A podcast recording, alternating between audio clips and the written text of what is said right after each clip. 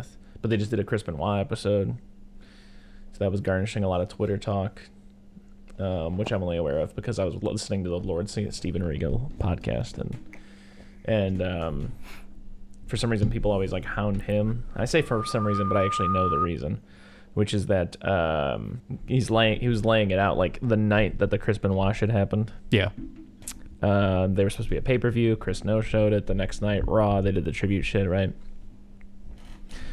And um, like at the time, his side of the story is what people always always think that he knows more, like he knew more before everybody else, kind of a thing. Mm-hmm. Um, because he was like close with Chris. He wrestled with Chris Benoit in like WCW. They were like in a car accident together at one point. So just people have this like understanding that they were like real tight, which he was like we we weren't. There was we were until he divorced like his first wife like Nancy or whatever, and then he married this new woman, and like three years later, like the you know like the you know tragedy happened, and he was Yeah. like for those three years he was like, you know my wife was close with his first wife. And after how that went, she didn't like Chris anymore. Chris wasn't allowed at my house. I wasn't allowed to really hang out with him. So like we saw each other at work and stuff. But like, you know, Chris is also like he doesn't use this word, but he was like Chris is like a respectable guy. Like so he understood what the situation was. There was no bad blood there, but like he Yeah. just he just knew we weren't friends anymore, kind of a thing, you know. Anyways, but that night, um, that they did like the raw thing that everybody points to as being like evidence that that you know Lord Steven Regal uh, knew more than everybody else at the time. He was talking about how he was like, um, Chris had always lived like in the same neighbors neighborhood as him until the divorce happened. After that, he moved about six miles from where William Regal lived. He was like, I didn't know exactly where, but I knew it was like six miles away, kind of a thing. And he was like, uh, and I'm, you know, just gonna be honest that, you know, I don't know if it sounds foolish or not, but he's like, but at the time, like, legitimately, what I thought was that maybe there's like a serial killer out there who hates wrestlers or something or has some kind of beef. And he was like, and I just kept thinking, like, what if the person who did that to Chris and Chris's family, you know, I live very close. Like, what if, you know what I mean? That kind of a thing. And he was like, so all day, he was like, I was just calling my house and my family just to make sure that they were okay. Like, I had no idea what was going on and stuff like that. And he was like, it hadn't even crossed my mind, you know, that it would be like a murder suicide thing. He was Yeah. like, until like I was about to go into the booth, the red light was on, it went off, and JBL came out. And we were talking for about a minute before I went into the booth. And he said to me, you don't think Chris has anything to do with this, do you? And he was like, and then I went into the booth to record. And he's like, so any amount of like I might have known more is literally me just finally grappling with grappling with that concept of like, no, there's not some like I'm putting a lot of words into his mouth because he's taking this very seriously and I'm being very goofy. Yeah. But he was like, no, there's not like some mass murderer out there killing ex professional wrestlers, or whatever. Like Chris Benoit might have killed himself It's, in his it's family. head trauma. Yeah. Yeah, yeah. Yeah, every time I, I, I like recommend Dark Side of the Ring to someone in my in the back of my head, I'm like, I may want to tell them to skip the Chris Benoit episode because that's it's oh Yeah. it's the worst. Like Yeah. uh, like every time you bring it up, I just think about them looking at his computer history and right before killing himself, looking up that Bible verse about Mm-hmm. Yeah. a man bringing his son back to life. Yeah. and then the quickest way to snap your neck. Yeah. Ugh. That's the worst one-two punch I've ever heard in any true crime anything. Well, welcome back to Tag In Tag Out, our wrestling podcast.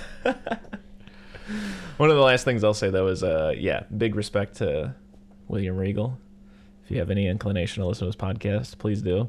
Um, super interesting guy from what I've listened to of the podcast so far. Uh, he's always respected as a wrestler for just being like a worker, you know, like someone who just goes in and does his job well, Yeah. kind of a thing. Um, he had a couple of runs that were very successful for him, but he was never like, you know, top of the card necessarily. Um, great comedic timing and whatnot, very funny guy. But um, his attitude towards all that kind of stuff is just really, um, really, really um, admirable. He always just talks about how he was like, I knew my place. It's nice that people, you know, still like think of me as being such a Yeah. good wrestler and whatnot. But he's like, but I just knew, you know, I'm a professional in the sense that like this is my job. This is what I get paid for. You know what I mean? Like I get paid to wrestle, and I went out there and I did that kind of a thing. Like there's a clip where they talk about how at one point Vince McMahon, before he was famous to any degree, um, gave him this gimmick called the Man's Man, where he'd come out to like a theme song and like be wearing like a construction outfit with like a flannel cut Oh, off yeah. kind of a thing, you know. And the whole gimmick was that he was like a man's man, which is very funny because he you know, it, seems like such like a classic Americana blue collar caricature, and he was like a British guy who would always Yeah. who would go on to be known as like Lord Steven Regal and all the pageantry of like Great Britain and all that kind of stuff. Um, and there's a point where like the guy who co-hosts the podcast is like, "What were you thinking when, you know, Vince McMahon pitched that to you?" And he goes, "If I was of sound mind," and the other guy starts laughing really hard, and William Regal's like, "You probably think I'm about to say I would have told him he's a fucking idiot." But he's like, "But no, if I was at, of a sound mind at that time, because for reference, he always struggled with drug addiction."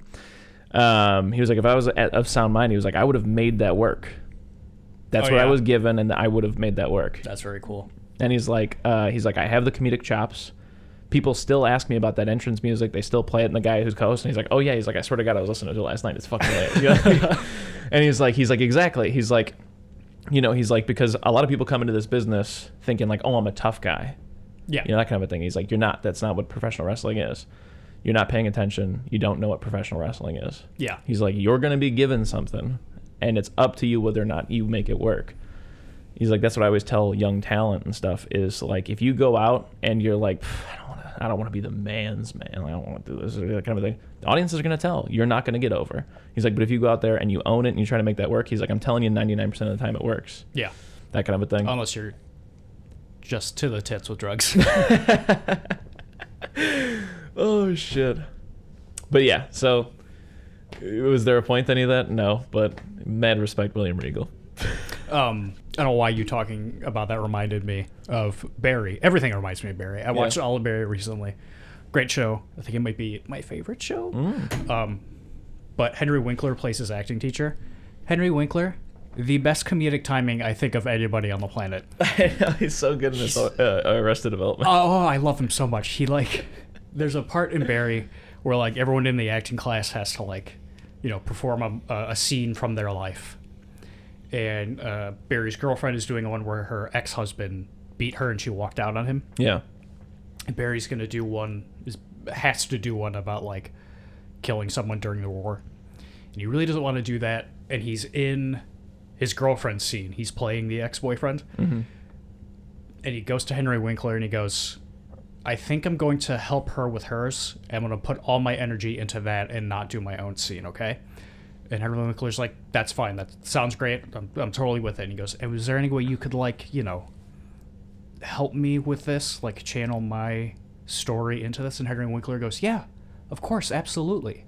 No matter what, Barry, I am here for you, whatever you need. As long as I am out of here in seven minutes. and then like it hard cuts to him like telling him his emotional story and him being like, Yeah, that's super fucked up and giving him this like huge speech about how like you've done something bad, but that doesn't make you bad. And Yeah. you know, that's all we're all we're trying to do. And he tells him the story about how he's estranged from his son, but now he's got a, a relationship with his son again. And he's like, we're all just trying to make up for what we've done and be a good person going on. Okay, I believe in you. You've got this. All right. I'm going to be so late for my escape room. Wow, what a topical thing you've brought up there. escape rooms? Yeah. Yeah. You ever been to one? Uh, yeah, and it sucked. It does suck. No, I was talking about the whole idea of like I think that rings true to Oh, yeah. the movies we talked. Yeah, yeah, yeah, absolutely. Yeah, yeah. Another wrestling podcast that just started up recently is uh, Mick Foley has one called Foley is Pod. Mm-hmm. I haven't listened to much of it. I don't know. I like Mick Foley a lot. I frequently refer to him as the. Oh, it's so hot in here, Chris. oh, I just I drank all this coffee. It's a huge mistake. Sorry, go on. What are you trying to like one up me from last week? Oh, the- no, you had your shirt all the way off. I'm Okay. just, I'm still self-conscious about my, shou- my shoulders and my collarbone. and how hairy they are. Yeah, I mean, look, this is all ha- extremely Yeah. hairy. But anyways, I, I frequently refer to him as like the Kevin Smith of, of wrestling. Uh-huh. Um, he was talking about, and I was half listening, but I get the gist of the story. He was on some kind of show, and they were like ten seconds to like, you know, airtime kind of Mhm. a thing. And this lady that he was sitting next to, uh, he was like promoting his book, I guess. Uh, and she was like, she was like, uh, "You look familiar. Like, uh, what, what, what's your, what's your book about?" And like with like three seconds to go, like three, two kind of a thing, he was like, "Oh, it was about the time I spent in prison." And then, and then the lights went on, and they, you know, did the I pro love wrestling Foley. thing. Every yeah. time I hear Mick Foley talk, I'm like, this guy rips. I Yeah. love him. And then afterwards, I guess they had a conversation. I guess she was kind of a dancer or something like that, and she was talking about how whatever. And he was like, uh, "Yeah, he's like, honestly, I, I think dancing might be, you know, not as different to, you know, like Wrestling, professional yeah, wrestling absolutely as, not, as yeah. you as you think it is, kind of thing." She's like, "Really, how so?" And he, he went on this thing about how like he's like, "Well, because there are a lot of times in, in professional wrestling, you know." Uh, where where you're just thinking like you you have to remind yourself like this is all I've ever wanted to do like you have to remind yourself that thing you know um, which ties back into something else William Regal was talking about. This one, I'm tossing it up. You can look at it positively, you can look at it negatively. But he was he was just talking about uh, again. He's just got that attitude of like taking things on the chin and stuff like that. And he talks about how he was like, um, he was like I was like 14 or whatever, and uh, I was trying to break into like the English wrestling scene uh, which was like I said, primarily like shoot wrestling at like fairs, like you know, I mean? and like I guess the setup of it was something like where like there were like three matches and it was best two out of three kind of a thing, and like you know you you basically won by pinfall or submission. And he was talking about this is just a side note real quick. He was talking about like starting at WCW and like when he was having the meeting with like all of the people who ran WCW, they were like, all right, what's your finish? And he was like. "Uh, Pinfall submission. They were like, no, like like a tombstone, like a you know, you got like a six one nine kind of thing. Is like, I mean, I could do those things, and they're like, you mean you don't have a finish? And he was like, no, no. no. And then he was just talking about like that meeting where like he was just like, and they just kept hitting me with like, well, can you do this? And I was like, well, yeah, I guess I could kind of do that. And he was like, and I spent a lot of like, if you look at my early WCW career, I'm just ending matches with any move to see if it like, if anybody gets a reaction. Because he's like, I, I didn't come from that world. I just came from the world where like you you you you know pinfall submission kind of thing. But anyways, he was talking about being like 14. Um, he's talking about being 14 and like the like for lack of a better term the promoter but like again it wasn't even like i don't even think he was wrestling for like any kind of association. Like again i think it was a very you know he was like at the end of it uh he was like he's like i think that guy had kind of taken a liking to me and he knew that like this is what i wanted to do kind of a thing. And he just gave me this little thing where he was like all right he was like uh there's no money in this. You're gonna end up crippled and it's a totally corrupt and crooked uh, industry where you're gonna make no money. Are you still in? And he was like, Yeah, yes, absolutely, yes, yes, that kind of a thing. And uh, the reason why I bring this up in reference to the Mick Foley thing, where he was talking about the whole like you have to remind yourself like this is all I've ever wanted, because Mick or not Mick, uh, William Regal talks about how he's like you know I see these interviews with like these young guys who got into this problem or couldn't get over this or the backstage politics that or this that and the other, and he's like and I definitely get it. He's like but also there's a degree to which you might just not be cut out for professional wrestling. Like, I'm sorry, but that's what it is. It's long hours on the road. Yeah. It's injuries. It's backstage politics. He's like, and I knew that going in. You know, that's why he told that story about talking to the whole thing about how it's a corrupt business. You're not going to make any money, and you're going to end up crippled. You know. And he's just kind of like, he's just got that attitude of like, I had to accept all those things. I'm not saying it's great, but I'm just saying like, you know, if you can't take those kinds of things on the chin, like it just might not Yeah. be for you, kind of thing. Yeah, it's, funny, it's funny you mentioned that Mick Foley quote, um, the Kevin Smith of wrestling, because I heard an interview with Kevin Smith, Uh-huh. the Kevin Smith of Kevin Smith, uh, like giving somebody advice about like you know striking out on their own and doing something that they love, and he's like, yeah, and there's going to be times where things are really tough and you're not going to want to go ahead, but you just got to remind yourself, this is what you wanted. Mm-hmm. This is part of it's basically the same quote. He's like, you wanted this. Just always remember that you wanted this, Yeah. and this is part of it. So. Speaking of Kevin Smith and movies, you want to talk about some movies? Yeah, sure.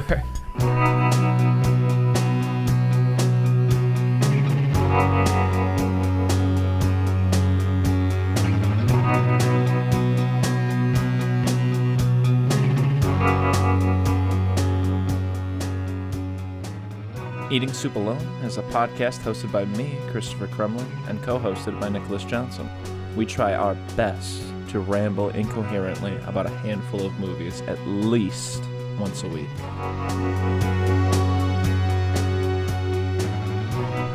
Uh, okay, I got a question for you. Okay, what's your and question? I don't want any, I don't care, whatever you want.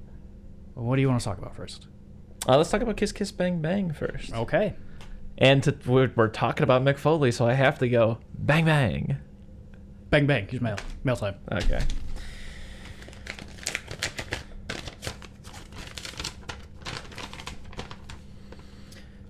A handful of years before Robert Downey Jr. was con- uh, covered in metal and Val Kilmer was covered in chunky turquoise jewelry, Uh, there was a movie where these former slash future superstars played just two guys solving crimes and cracking wise. Kiss Kiss Bang Bang is a lot like a 2002 Pontiac Grand Prix. Is it perfect? No. Do all of its parts fit correctly? Absolutely not.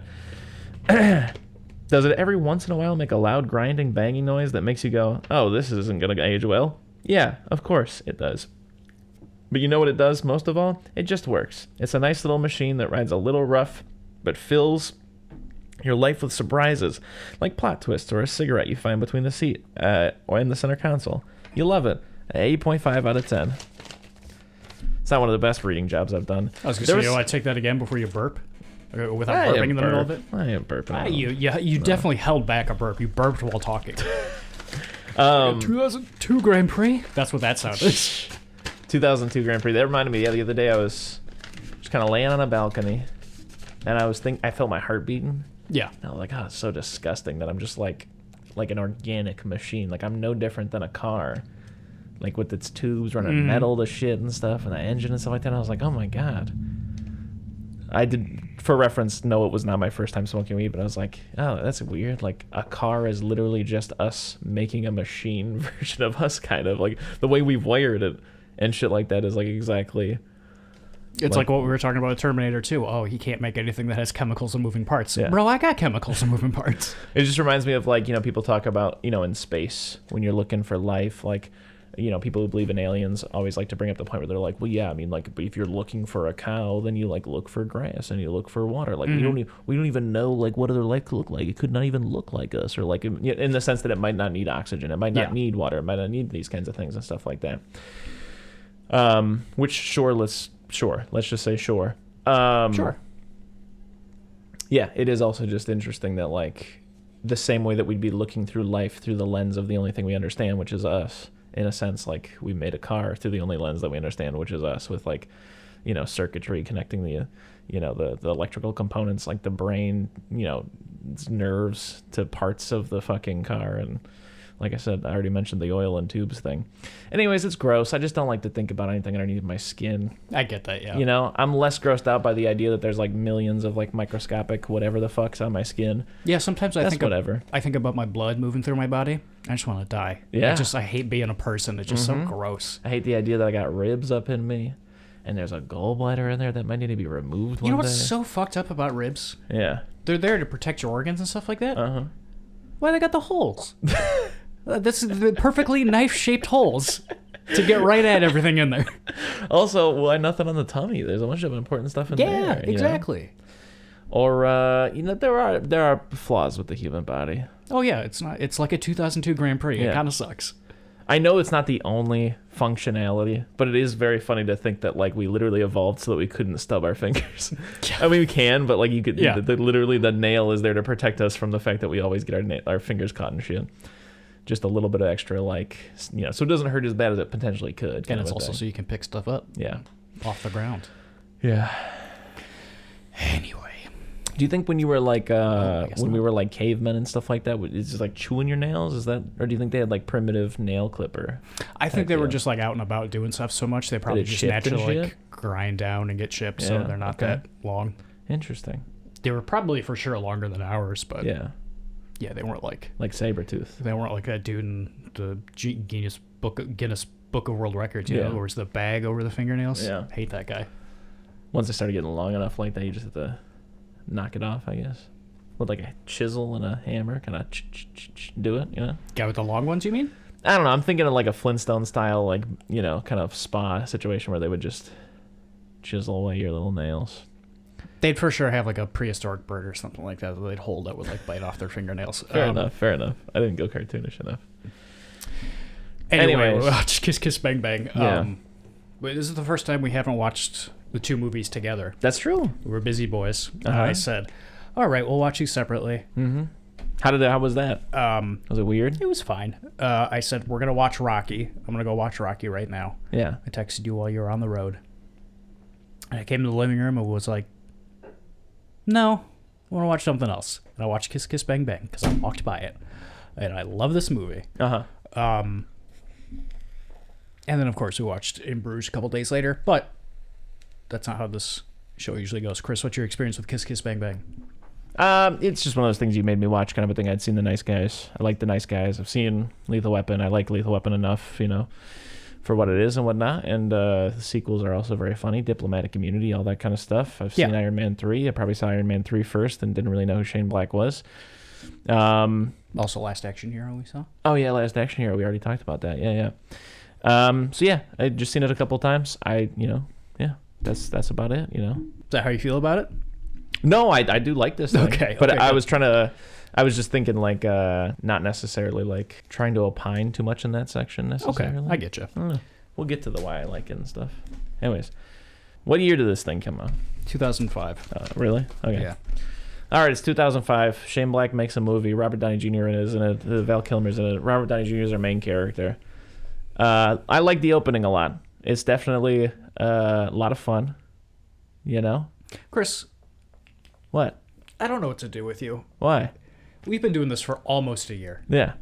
Every single time it goes, Yeah. Chris, what's your experience with X? Yeah. You go, well, here's my experience. And then you're supposed to go, what about you? Didn't you just say? No. Oh, give me your experience. I feel like we do this every single week. I go, oh, no, Nick, how did you feel about it? Oh, thanks for asking, Chris. Anyway. What's your um, experience? I don't remember. Yeah, I thought in the I beginning just- you said I've seen this, or whatever, yada yada yada, like it. uh, did I do that? Yeah, No. Well, all right. that's why I opted not to say like it. This is a bad show, I guess. No, that's all getting Uh, is. I, I don't remember how it first came across. You know what it probably was? Hmm. I probably saw something about it on Tumblr Oh yeah. in like, you know, the ripe year of 2013, 2014. Okay. And was like, no, that looks funny. And then I just looked it up and watched some of it. And uh, I had a friend at the time who I would watch a bunch of movies with. I was like, ooh, he's going to really like this. I was like, yo, come over. We got to watch this movie. And he came over and we watched it. And we're like, oh, this movie's great.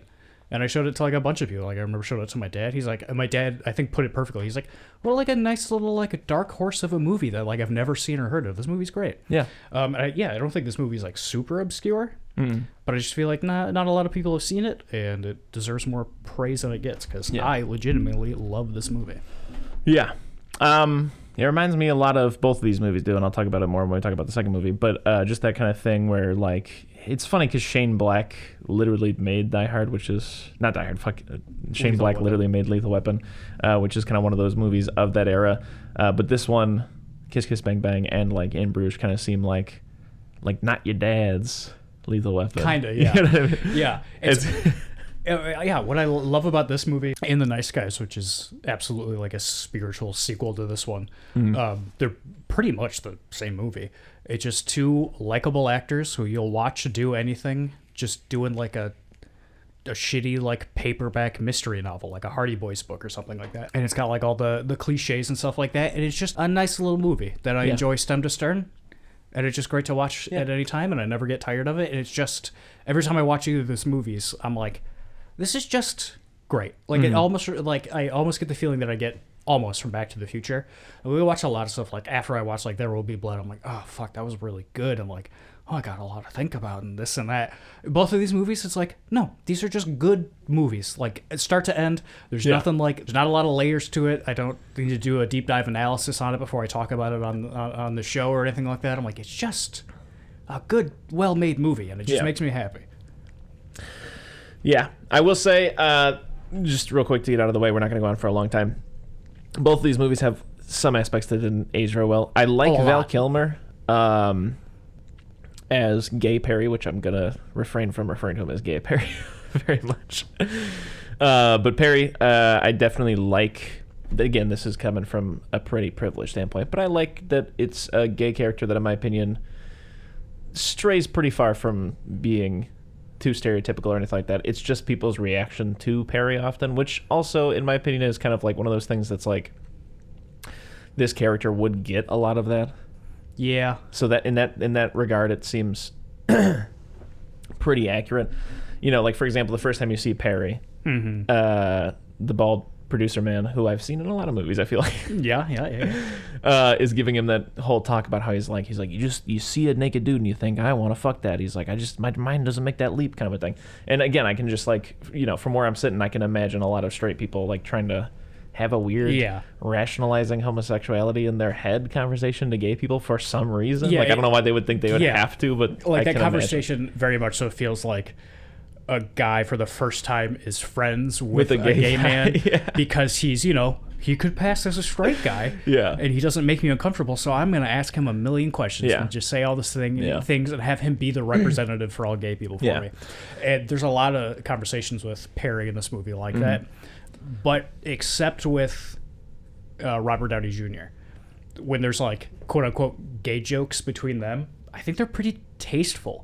Like I mean not even tasteful because they're gay jokes, but they're like like when they're uh, they're talking in that closet or whatever and uh, uh, he's like, "Yeah, and she went here and she did this." So what it means is in the Robert Downey Jr. finishes his sentence and he points, uh, he touches his nose and then points at his nose. Yeah. And then they're leaving and they're talking about it. And Robert Downey Jr. goes, "Oh, by the way, this thing, gayest thing you've ever done." Yeah. I'm like, that's nice. That's, I mean, it's not nice, but it's not like Yeah. Uh, the rest of like the like gay panic in this Yeah. movie and stuff like that. Yeah. Like uh, don't quit your gay job is a funny little little quip, I think. It's a day job. You know, I get it. Yeah. But anyways, yeah, like in this instance, also I feel like he's supposed to be like coming off as the asshole. You know what I mean? It's not like Yeah. Perry is necessarily at the butt of the joke. It's this guy who's doing this to Perry. You know, putting him in this weird social situation Yeah. that's supposed to look like a clown. Oh, are you are you still gay? No, I'm knee deep in pussy. I just like the name so much I can't Yeah. get rid of it. And that's the other thing. I, I love Val Kilmer in this movie. I think he's, He's the so good. funniest part He by far. absolutely And like, is. yeah, that that's that's yeah, that one kills me. Um, I wrote down a couple that fucking kill me for sure. Uh, we'll get to it eventually. Um, but just off the top of my head or whatever. No, no, never mind. We'll, we'll we'll get to them when I get to them because they're again so contextual. I don't want to hop that far into the movie. Um, but you've got the narrator. He's erratic. He's just like Robert Downey Jr. At the end, you find out because it seems like he's trying to pitch. The is he? Is this supposed to be like a movie? He's making a pitch it, or is No, I think he's just narrating, just telling Okay. the story to a webcam or some shit like Okay. that. Yeah. All right. His name's Harry, by the way. Yeah. Um, yeah, Robert Downey Jr. is at a nice LA party. Uh, I think the opening, opening, in my opinion, the first scene scene you get is very funny. The whole him with you know trying to steal a Christmas gifts for his like nephew or whatever, and they're Yeah. robbing the thing. The guy gets shot. He wanders into, you know, An acting audition. an acting audition. Very Barry esque.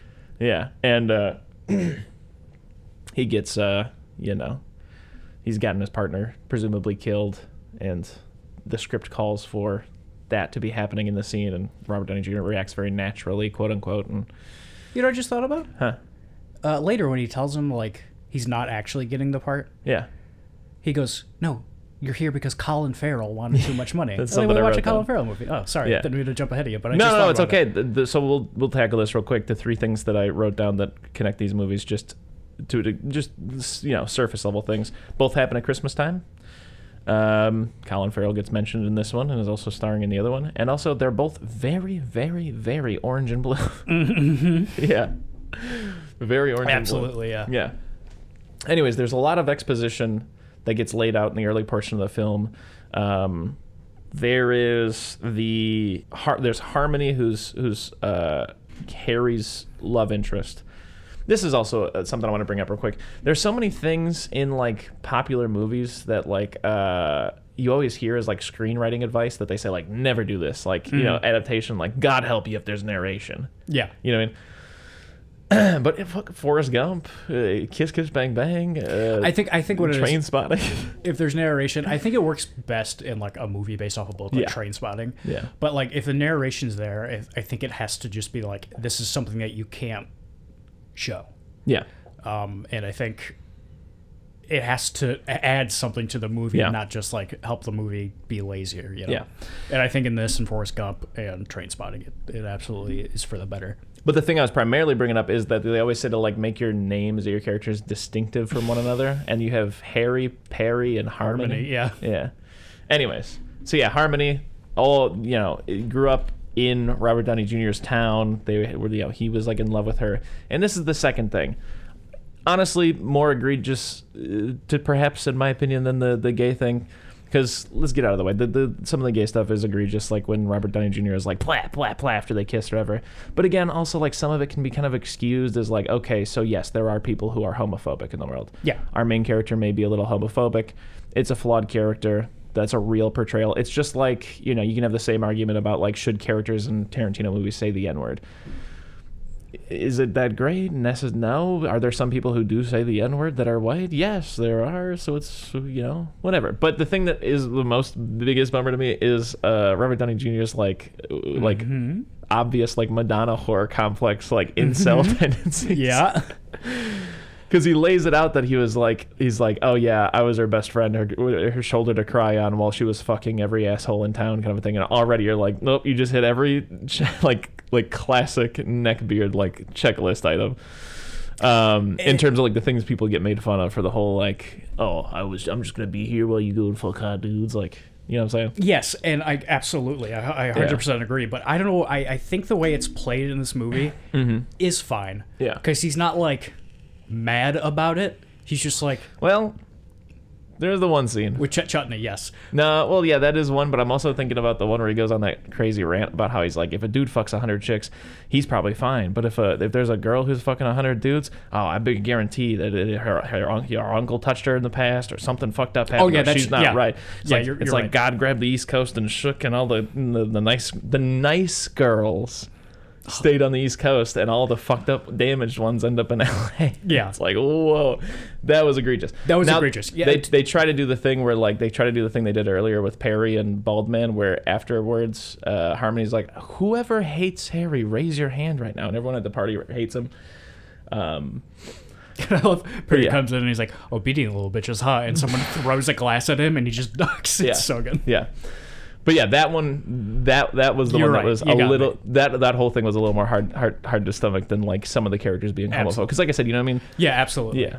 Yeah, you're right. I was what I was gonna say is like with the high school stuff and him like thinking back, he wasn't like, oh yeah, that bitch never saw me, this and that. He's just like, Yeah. yeah, no, this is just what our relationship was. He, mm-hmm. it, it didn't seem like he was doing the incel thing. He was very much so like, yeah, I was an incel, but like he's not mad about it. But then Yeah. you're right. Later he goes on and like, oh, I fucked up girls and hundred Yeah. guys, and yeah, Yeah. that you're right. That's fucked. Yeah. So I This take it back. You're correct. We can bleep the name, but this character kind of reminds me a bit of I get that. Yeah, for sure, for sure. Bleep that. Bleep that. Bleep that. yeah. Um. But anyways, um, so yeah, long story short, you get the exposition of like they knew each other back in the day. Robert Downey Jr. doesn't seem to notice at this point that they're at the same LA party until Yeah. they're at the bar, kind of a thing. He just says Yeah. that she reminds him of the girl from back home, kind of I a thing. do love um, if we're pointing out our favorite little little little jabs and jokes in this movie as it goes on. I love the beginning of this party where he's talking to a girl and she's like, "Yeah, I do some acting. What do you do?" And he goes, "Oh, I'm retired. I invented dice as a kid." Yeah, uh, yeah, that's one that I wrote down. It reminds me of the. Uh, my father would make ridiculous claims like he invented the question mark. so good. and like I, I don't know why that works, but for some reason, Robert Downey Jr. in 2005, being I don't know what, like close to 40, Mm-hmm. I'd be like, "Were dice invented like 30, 40 years ago?" But anyways, um, yeah, and you know, here's another uh, gay thing that like, you know, because RDJ is explaining to Val Kilmer that whole situation with the harmony thing. He's like, you know, it's the one that got away, and he's like, ah, yep, I know that. Yeah, Bill Goldberg. I don't remember the name. Yeah. And he's like, Bill, uh, uh. And that's weird Yeah, when he does the is. uh thing. But then after when he's like, I don't know, I feel like you might still have a shot, man. That's nice. That's sweet. I like that part. That second half was okay. Um, but yeah, then they go. He goes to the bar after Harmony. Oh, I love when he's like gives that monologue to that dude. Where he's like, "You better be her doctor. Oh, Don't think yes, just yes, walk yes. away." Yeah. Uh, or I'll, I'll kick your ass or something like that. He's like, "Why don't you just like make a choice, walk away, or let's go outside and dance because it's Yeah. past my bedtime." Yeah, Make Harmony choice." is unconscious drunk, and a guy is feeling her up a little bit. and it, I love the hard cut to him getting the shit punched out of him on the front lawn. Also, on top of that, even more, I like later when they're trying to get their keys from valet, and she's like, uh, he's like, "Hey, did you see a blonde girl go by?" She's like, "Oh, you mean the one with the guy that beat the fuck out of you earlier?" yeah, you mean the guy with the, that beat the fuck out of you earlier? No, have a better night. yeah, And then, yeah, I love that she says, I "Have a better night." Though. yeah, they go to the bar. He is hitting on Harmony. Uh, her friend comes by and is like, "Hey, get the fuck out of here!" And he's like, "All right, I'll see you." And she's like, "Harry Lockhart, Yeah. are you gonna recognize me or what?" And he's like, "Oh my gosh!" And then they talk Oh, for a while. we also glazed, glazed over some of the exposition I was trying to lay out. Is the Johnny Gossamer novels? Yes. Now she loved them, and Harmony had a sister whose dad was incest raping her. Very eloquently put. Yeah. Yeah. You really, you really, you really danced around that one. Um, Anyways, and there's a whole thing there like that gets explained later that we'll just get out of the way now, where like Harmony had like tried to console her by saying that that's not her, her real dad, so it's not real incest because her real dad was like the actor who played Johnny Gossamer that came through town, Yeah. you know, at some point to make the Johnny Gossamer movie. Yada yada yada. Real quick, should we just maybe even like try to lay out all those pieces instead of like a noir film's so hard to talk about Yeah. sometimes. Yeah. Yeah, long story short, RDJ and Val Kilmer are working the case. We'll talk about this as it happens. But the backbone of the whole thing is that they think what's going on is that like she came here to look for her dad. Yes. They're pretty sure that she hired Perry because she what, the, there's like the whole thing with the you, you help me out the, the, the two sisters The, it starts that there's two cases, yeah just like the Johnny Gossamer books. yeah One. which is something I love. I do love. It's it reminds me of adaptation, where like Yeah. the thing that the characters are talking about is like how the movie's actually playing out. Yeah. Um, one is they accidentally see this murder happen, and then the sister killed herself. Right. And as it goes on, they find out that um, the sister is the one who hired them to go stake out that house where they see the murder. So They think they're being set up the whole time. Yes. Right. Or no? Um, yes and no. No, they don't. No. They think they, they they find out that the people who threw that body in the river were at the party. That's Uh-huh. how they know them because the big bad guy is the uh, I, what is he? do? He's the actor who played Johnny Gossamer. Yeah. and he has a, a relationship with his daughter that's very tense, and she's uh, you know a born again. Christian. After she tries to sue him after mom died, um, and now she's back and she's a born again Christian, and they realize, oh, he's got a fake daughter, Yeah. and the fake daughter is Harmony's sister. Mm-hmm. And so he had her killed so she wouldn't tell anybody. Mm-hmm. And I do like at the end of the movie, they're like, no, that's not what happened. Yeah. Sister wasn't even really involved in this. Yeah. She- it was just that pink-haired girl that was later like Yes, she was she the was fake the fake sister, and they killed her. Yada yada yada. Yeah. Anyways. Yeah. So there's all this going on. I feel like we did a horrible job we did a that. really bad job. we'll try to maybe piece it together as we go through. Um, long story short, RDJ is hanging out with Val Kilmer because he's getting detective lessons for the role he's about to play. They go out and they're supposed to be staking out um, this cabin because this woman named Ames, last name Ames, says that her mm-hmm. husband's like cheating on her or something like that. Instead, they find a couple of guys throwing a body into the trunk. They don't know that though. They hear like the banging, and I like that RDJ thing where he's like, "What's wrong with her car? With with his car?" And Val Kilmer goes, "I'm not a mechanic." um, but anyways, they go to the lake. They th- those people shoot the car off a ledge into the thing. Val Kilmer goes down there because at first RDJ's like, "What if there's a person in there?" So he's trying to be like a hero, and Val Kilmer goes down there and he shoots the trunk open, and there's a body in there, and they find the body, kind of a thing, and um, you know, Val Kilmer's like, we gotta get the fuck out of here. We gotta get away from the body. Let's put it back in the lake. And he, RDJ's like, well, yeah, that's great, but you also shot it in the fucking head. kind No, of he was like, he pulls her out and he's like, oh, is she okay? He goes, no, she's just resting her eyes for Yeah. a second. He's like, oh, really? He goes, no, her fucking neck is broken. Yeah. And they go on about it. He's like, we got to get out of here. He's like, no, we have to call the cops. He's Yeah. like, listen, man, I got priors. He's like, no, we need to call yeah, I the got cops. priors back in the He goes, what do you think they're going to believe that uh, you they broke her neck after you shot her in the head? And he's like, oh, Yeah. fuck. And uh, uh, he's like, okay, we got to get out of here. What? I have the gun, quote, ready to go, so don't bring that up. That's what I was going to bring up. Yeah. And he's like, yeah, we got to get out of here. And he's like, okay, yeah, yeah, yeah. The, And fucking RDJ takes the gun that he shot that girl in the head with, or whatever, and throws it in the lake because he thinks he's getting rid of evidence. And like Val Kilmer's all winded and shit. And he's getting up, and he's like, uh, he's like, all right, now where's my gun? He's like, oh, uh, your gun, I. I, well, I threw it in the lake. Don't worry about it. I already took care of it. He's like, you threw it in the lake? And he was like, my $2,000 ceramic vector my mother got me as a special gift. You threw it in the lake next to the car? What happens when they drag the lake? You think they'll find my pistol? And he's kind of like going off and stuff like that. And RDJ's like, calm down, calm down, calm down. He's like, no, okay, all right. I was being a little nonplussed, whatever. He's like, hey, what's what's what's what's that? That is that a is that a clue on the floor? And then he RDJ's like holding the box and he hits RDJ in the face. It's great. It's great. It's one of my favorite Val Kilmer scenes. I love the. Oh, is that a, is that a, is that a clue? Yeah, yeah, on the So briefcase, funny. and he hits him with it. The whole this whole scene, Val Kilmer is just at a ten. He's Yeah. like, God, look up the word dictionary. Uh, look up the word dictionary. Look at the word idiot in the dictionary. You know what you'll find? Uh, a picture of me. No, the definition for the word idiot, which you fucking are. Yeah. It's so good. So, anyways, from there, I God damn it, I love when they're in the car and they're drying off with towels, and RDJ is like, "This towel's soaking wet. Can I get another towel?" He's like, "This towel's not for you. It's for the seat." He's like, "No, it's not. You used your feet to dry it off, and then you gave it to me. yeah. I mean, you used it to dry off your shoes. I mean, You use the dry for shoes, and then he gives to me. He's like, "No, it's for the it's for the seat. Stop dripping." yeah." Um. Anyways, I think by the time they get back, that's when they get the call that Harmony has killed herself. I'm sorry. Just before he drops him off, we missed in the bar where Robert Downey Jr. is like, "Oh, I feel badly," and she's like, "Bad." He's like, "What?" She goes, "Badly." Uh, implies that the mechanism you Yeah, use to feel adverb. is working bad.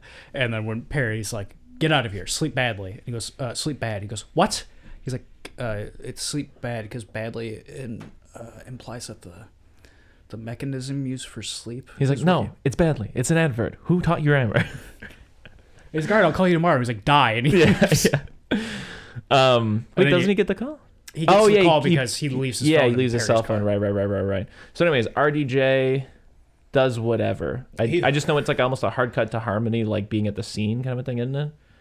Um, And they're like, no, he "Oh, gets it's the call because they think Harmony's dead, yeah, and then um, it hard cuts to her at his hotel room door like minutes later, and she tells him about the sister and stuff like that. Mm-hmm. and he lies about being a detective. yeah, tells her to help her, and he's like, yeah, yeah, I'll see you tomorrow. And she's leaving, and he goes into the bathroom to take a piss. He's popping a bunch of pills and stuff like that. And he's like, yeah, yeah, just take whatever you want. And he looks over in the shower, and the girl that they found is in his shower. Yeah. And he pisses on him. Yes, the pissing on it is very funny. Um, she like leaves. Val Kilmer's four minutes away, and he. I, I love this scene. I love where he's like, "They're framing you. There's definitely a gun. Go find the gun." All that stuff's great. Finds the gun, wraps the body up. They throw it off the rooftop. It lands on the side of the dumpster. He's like, hilarious. He's on the phone. He's like, uh, uh, Perry, Perry. He's like, what? He's like, I peed on it. He's like, what? He goes, I peed on it. He's like, you peed on the body? He's like, yeah. Can, can they do like DNS? He's like, why in the bubonic fuck would you pee on the body?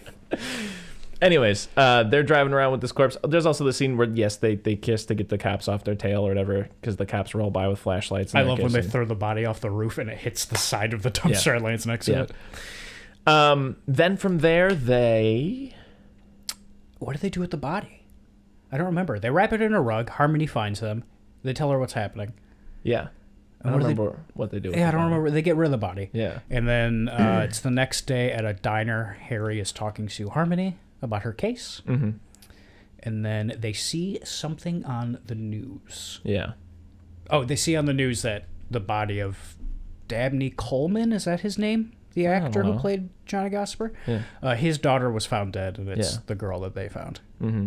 And then what happens from there? God damn. I don't know. There's the what? When does he lose his finger? He loses his finger pretty soon here. He loses his finger when he goes to see Harmony, and she finds out that he's not a detective. Oh yeah, we probably get the scene where Val Kilmer's like, "Hey, Colin Yeah, Farrell, yeah, yada exactly, yada yeah. yada." They're And on a I told rooftop, and he's like, "Get the fuck out of here." He's like, "You didn't get that part."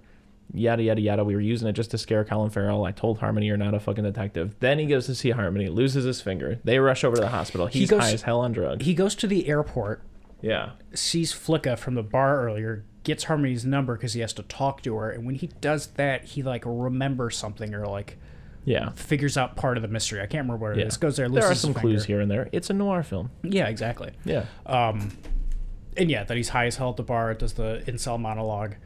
Um, Yeah, because they go to that bar or whatever because Harmony's working. yeah, Harmony's working. We Uh, already talked about the whole who hates Harmony. Yeah, She finds the uh, Johnny Gossamer move. They watch it. They realize that guy's the actor from it. yeah. And so and then so they piece it together that she must have come here Looking for looking him. for her dad, and then he got rid of her or whatever. Yes. Yeah, And then Perry goes, "All right, I have to do a job real quick. I have to go follow somebody. yeah. I'll be back." He goes to do that. Um, RDJ bumps into the two goons, Yes. which is also pretty funny to me. Yes, that whole scene's great. Um, Yeah. Harlan Dexter is his name. Okay. Do you remember that conversation they had? Uh, not really. There's Yeah. like some uh, like shit here and there where they're like just threatening him and Yeah, they just like, give him some vague threats. They hurt his finger, which has been, you know, stitched up. Yes. Cut to Harmony and RDJ go into the hospital, get the finger fixed again. They end up following the goons on accident. Dabney Coleman is an actor who is in no movies I have ever seen. I don't know where I pulled that name from. okay. Anyways, um, yeah, they so she ends up following the goons instead of taking him to the hospital. He passed out in the back of the car. She stops those two guys from like assassinating him.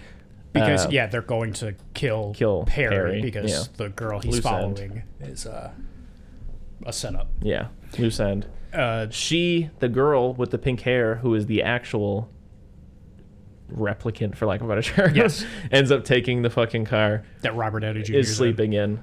They end up back at her place. RDJ kind of wakes up, stumbles into the house. He's asking if anybody's there. Nobody's there. Then he hears some rustling. He hides under the bed. One of the goons from earlier is there talking with her. And he, uh, you know, is talking to her about like how like yeah yeah yeah yeah yeah Mr. Dexter whatever yada yada yada you're never gonna have to go through this again. She's like who's so fucked up? I watched a guy die. I can't think I, I don't think I can do this anymore. Then she gets shot. Yeah. RDJ and her lock eyes underneath the bed as she's like dying on the floor. You know, he's holding back tears and trying to tell her to shush because he she keeps trying to mouth like, "Who the fuck are you?" kind of Yeah. a thing. Anyways, I absolutely love though, uh, as like the the henchman is getting bags to like grab the body. RDJ is like in a daze, like he's like leaning on the bed now instead of being underneath it, kind of a thing. Yeah. And then he's just like, "Well, well, if it isn't the tough guy, what in the fuck are you doing here?" kind of a thing. And then you know, it, RDJ shoots the guy, yada yada yada. Uh, tries to put his finger on ice, gets a call from Perry. Dog eats the finger, kind of a thing. He tells Perry like, "Hey, I just woke up in this girl's house, whatever. She just got shot by the henchman. I shot one of the henchmen, or whatever." Um, I've never killed a guy before. Bah. yeah, and she and he's like, "Get the fuck out of there." He's like, "I can't. There's like fingerprints on the dog, kind of a thing." And he's like, "There are no fingerprints on the dog, kind of a thing." He's like, They're not going to got- dust the dog. yeah, he's got my, my, my finger kind of a thing. And then the dog swallows the finger. He's like, oh, no, I think that solved itself. Or Yeah. Anyways, somehow they link back up. Yeah. I don't know how. I don't remember what happens immediately after Yeah. this. Anyways, there's some situation where, like, earlier we saw RDJ cover up the lady's lower half when they found the lady in the lake. Because she wasn't wearing underwear. When they're back at the crib, him and Harmony, they're like gonna go to bed after they've had some drinks or whatever. You know, I think uh, Val Kilmer maybe even told them like, "Hey, we got to drop this. This is all Yeah. crazy." Like, I talked to my police connection and like whatever the fuck. Anyways, um, and as RDJ is like about to go to bed, kind of a thing, he's like, "Hmm, I just thought of something." He was like, "That that girl we found in the lake, she wasn't wearing any underwear." Anyways, flash forward, Harmony pieces that together seemingly 'cause she leaves a voicemail on Perry's phone and Perry shows up and he's like, Harmony's in trouble, gotta go save her. What the fuck did you tell her earlier? That kind of a thing. Like that might have set her off. I do love when uh earlier he's telling Perry about her. He's like, yeah, she did have one uh one uh one exception though. She said she wouldn't have sex with my best friend Chet Chutney. Yeah. And then uh, when they're about to sleep together, she's like, oh, I gotta. I gotta admit something to you though. And then it hard cuts to her, him kicking her out. He's like, Chet Chutney, really? It's great. And then yeah, that's when she leaves and ends up calling Perry. Yeah. So, anyways, um, they're like on their way to get uh, her from where they think she's in turmoil because Perry has pieced together the no underwear thing must have meant that she was like institutionalized. Like that's the only thing that would under, uh, you know like explain how she went from like suing her dad for mom's money to like being a born again Christian and whatnot. Um, then they bump into kind of an orderly. Uh, there's that great Val Kilmer bit where they're being led by gunpoint, and he's like, "Yeah, you know, in movies, you know, yada yada yada, whatever. It looks this way, but in real life, pros always do it about five feet away so that the, the, the guy doesn't take the gun away from you, you stupid fuck, or whatever that kind of thing." And he's got the gun And I on the guy love- yeah, and I love when like before that happens, like he Val Kilmer says something to the orderly, and he hits Robert Downey Jr. with the gun. He's like, I didn't even say it. And Yeah. when he gets the gun and they turn around, Yeah. Robert Downey Jr. hits him with the gun. He's like, See, Yeah. I just hit you for no reason. It sucks, doesn't it? Again, the scene Val Kilmer, ten out of ten. He's Yeah. just killing it the entire time. Yeah, they're like uh, interrogating the guy. Val Kilmer's correcting him on his interrogation skills. And uh, this is another one of my favorite uh, Val Kilmer lines where he's like, I want you to picture a bullet in your head. And he's like, that's ambiguous. And he's like, no, it's fucking not, or whatever. And Robert Downey Jr. is like, no, it actually kind of is. Because like, are you telling him to like picture a bullet in his head? Or are you trying to, are you telling him that he should, he should picture a bullet entering his head? And he's like, shut the fuck up, kind of thing. You know what I'm talking about. Anyways, long story short, uh, Robert Downey Jr. shoots a guy in, a, in the head. I- he does the Russian so roulette. good. Yeah, he's just like puts a bullet in, flips it. He's like, "Where?" It's the girl, and it's Yeah. the first one. It's Yeah. the bullet in it. And he's, like, "What? There's like a one in eight chance." He's like, "Who the fuck taught you math?" No, I love it. He's like, he's like, you put a live round in that gun. He's like, yeah, I thought there was like a whatever percent chance. He's like, who taught you math? Yeah. And then Harmony calls him, and he's Perry's talking to her on the phone, and Robert Downey Jr. sitting there. He's like, well, four times six. Stop multiplying. He's like, no, I don't know what's going on here. Stop multiplying. Yeah. We need to get it's. Oh, oh, oh, God, Val. I'm so. I watched the Val Kilmer documentary he put out a while ago. yeah, it is kind of a bummer. It's a bummer to see what Val Kilmer's going through now. Yeah. and all the chunky, chunky turquoise jewelry he's wearing. Um, but it's good, and I highly recommend it. Yeah. Um, Yeah, I've always liked Val. Uh, Tombstone's great as well. yeah. But um yes. Then our climax happens because they're trying to hide that orderly's body and when they turn around, there's a couple of actual henchmen that have them at gunpoint now. Yeah. And all kinds of hijinks ensue from here. Harmony like steals the van that has the actual body in the back before it can get cremated because they're trying to cremate it so that it can hide the evidence or whatever. Yeah. And then she's supposed to be coming and picking up RDJ and and uh, uh, Val Kilmer after they've escaped from what happens in every Johnny Gossamer novel, the torture, because Dexter shows up and hooks up a fucking car battery or Oh, whatever right, to right, RDJ's right. balls, and there's that guy who's whatever. And there's also the F word gun thing. Yeah, which yeah. a lot of people are 50 50 on, whatever. Um, but anyways, yeah. Then there's the big set piece where like the the fucking casket ends up hanging off of a like a you know like a exit sign on the highway, and Dexter shows up and he's trying to run over RDJ, and RDJ and Val Kilmer have already been shot, and Harmony this and that, and yada yada yada, Robert Downey Jr. just no Shoots a million scopes, people. like five guys in a row. like a million peeps. Like I'm pretty sure his eyes are closed, and he's like bang, Yeah. bang, bang. Yeah. Eventually, we end with the wrap up where everybody's still alive, and you get some I funny. know. I do love when he gets to Harmony, and she's like, "Oh, you've been shot." He's like, "Oh no, check this out." He pulls out the book, Oh yeah. and she's like, "Oh, cool!" And she takes it and she puts her finger She's like, it's the book. not the book. And she puts her finger through the book and looks at him, and he's bleeding. He's like, "Oh, I guess not." yeah that is really funny and i think the movie has a lot of little things like that that are like Yeah, it's great. the- and that's one of my favorites for sure is the, the book thing anyways it wraps up with val kilmer coming out and saying like yeah we all lived um, but yes none of that was uh, true what actually happened is you know harmony's sister came here saw them incest fucking and she got killed because dexter didn't want that to He was get out he was and- having sex with the, the double Yeah. of his daughter, and she thought it was the real daughter. Yeah, and it was exactly, like, oh, yeah, yeah. old dad and new dad. Yeah. Yeah, and she couldn't handle old dad and new dad kind of a thing. And then there's another ending where it talks about how they all went back to Indiana for the the wedding, and then even cut more to another scene where Val Kilmer is smacking up dad who incest raped. How do you feel daughter. about this scene? I like it. It's just weird. It just feels Yeah. out of place for this movie. Yeah, it does. But I, I, I like watching it. yeah, yeah, I definitely like that. He's like a big tough man beating up an old defensive defenseless man. Or he's like, yeah, that's right, big tough guy. Yeah, And I love when he goes in there. He's like, "Uh, "Do I know you?" And he goes, "No." I wanted to go to the zoo, but it was closed, so I thought I'd come here to see an animal. Yeah. Ooh, get him! yeah, Um, I love when it cuts to Robert Downey Jr. in front of the computer or whatever, uh, wrapping it up. He's like, oh, "That's pretty tough back there, right?" With the old guy. Yeah. But anyways, so that was probably the most chaotic mess of a description of a film that Absolutely, we've ever done. Um, strengths of the movie. Uh, I'm just gonna lay it out. Uh, love the neo noir uh, plot where it's like uh, you know intriguing, like something like a classic kind of you know double indemnity or like a North by Northwest, but it's just got you know some modern twists and subversions and you know pokes a bit of fun. Satire could be thrown out there as a label. Um, I love Val Kilmer and RDJ. I like their relationship. Harmony's great. Um, and all around, yeah, it's just uh, a blast. It's very fun. Um, it's interesting, and I love that thing where like the the novel is exactly how Mhm. things plan out, and I love that it ends on that note of him saying. I can't remember exactly how Robert Downey Jr. put it, but he's like, "Yes, it was like a book until it wasn't, but while it was, wasn't that great?" You know that kind Yeah. of thing. Um, in terms of cons, yeah, this came out in 2005. There's some sussy shit in there for sure. Uh, the gay stuff, the incel stuff, just a couple things that wouldn't really fly today, and are also, you know, sometimes hard to stomach. Then our next movie has a couple of those too. Um, overall, I think I'm putting it in like the.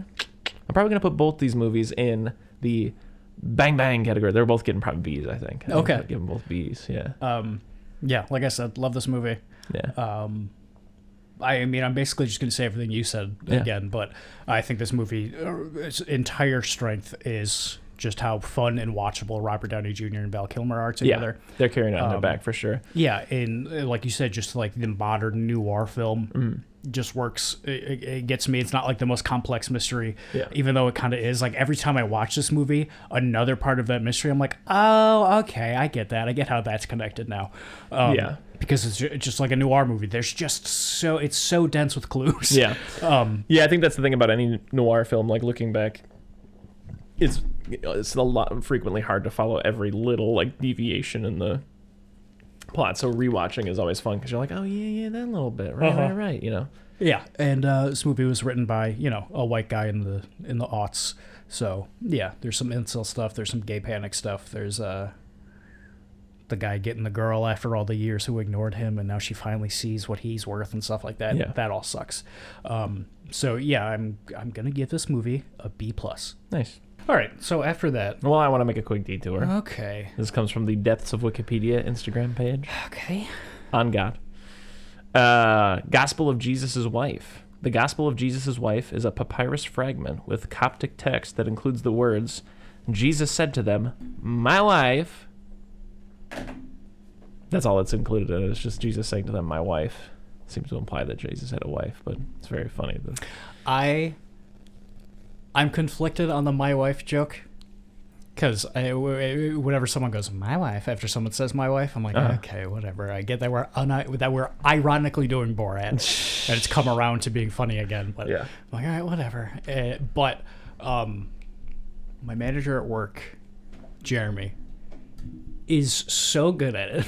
like I can't explain it. Like someone will say my wife in a sentence, and I won't even clock it, but I will hear Jeremy. He does the perfect amount of the Borat accent, and he's always somehow 100 feet away from everybody. and I'll just hear off in the distance someone will go, "Yeah, no," and I was talking to my wife and this and that. All right, it's so uh, oh god, and it makes me mad because I'm like, God, I don't want to laugh at my wife, but uh. All right. So after Kiss Kiss Bang Bang, It was news time. um, like the uh, it was news time. Yeah. What does that mean? Give me the news. Oh, the mail. Yeah. Okay, well. Oh, my bad. was- Go Gonna ahead. Let's it start up. over. Let's start over. So after this movie, after Kiss Kiss Bang Bang, like the ships in the night that me and you often are. I wrote it on the whiteboard, and I came back the next day, and you were gone, and you wrote in Bruges. Um, I don't know if we ever mentioned this on the podcast, but the the main reason we have this show is so that me and you can talk for an hour. Because very often me and you are ships in the night, and we just don't see each other for like a week. Yeah. Um, and I think it worked out well. I think because oh my god, you and I talk for hours. Sometimes we'll sit down and go, "What movie should we watch?" And we don't watch a movie because we Yeah. talk about what movie we should watch for two hours. Yeah. I, I think this worked out perfectly. I just went, "Fuck, I'm gonna watch this," and you went, "Ooh, I can nail this," and you picked In Bruges, and so we watched In Bruges. Yeah. Yeah, uh, mail time. All right.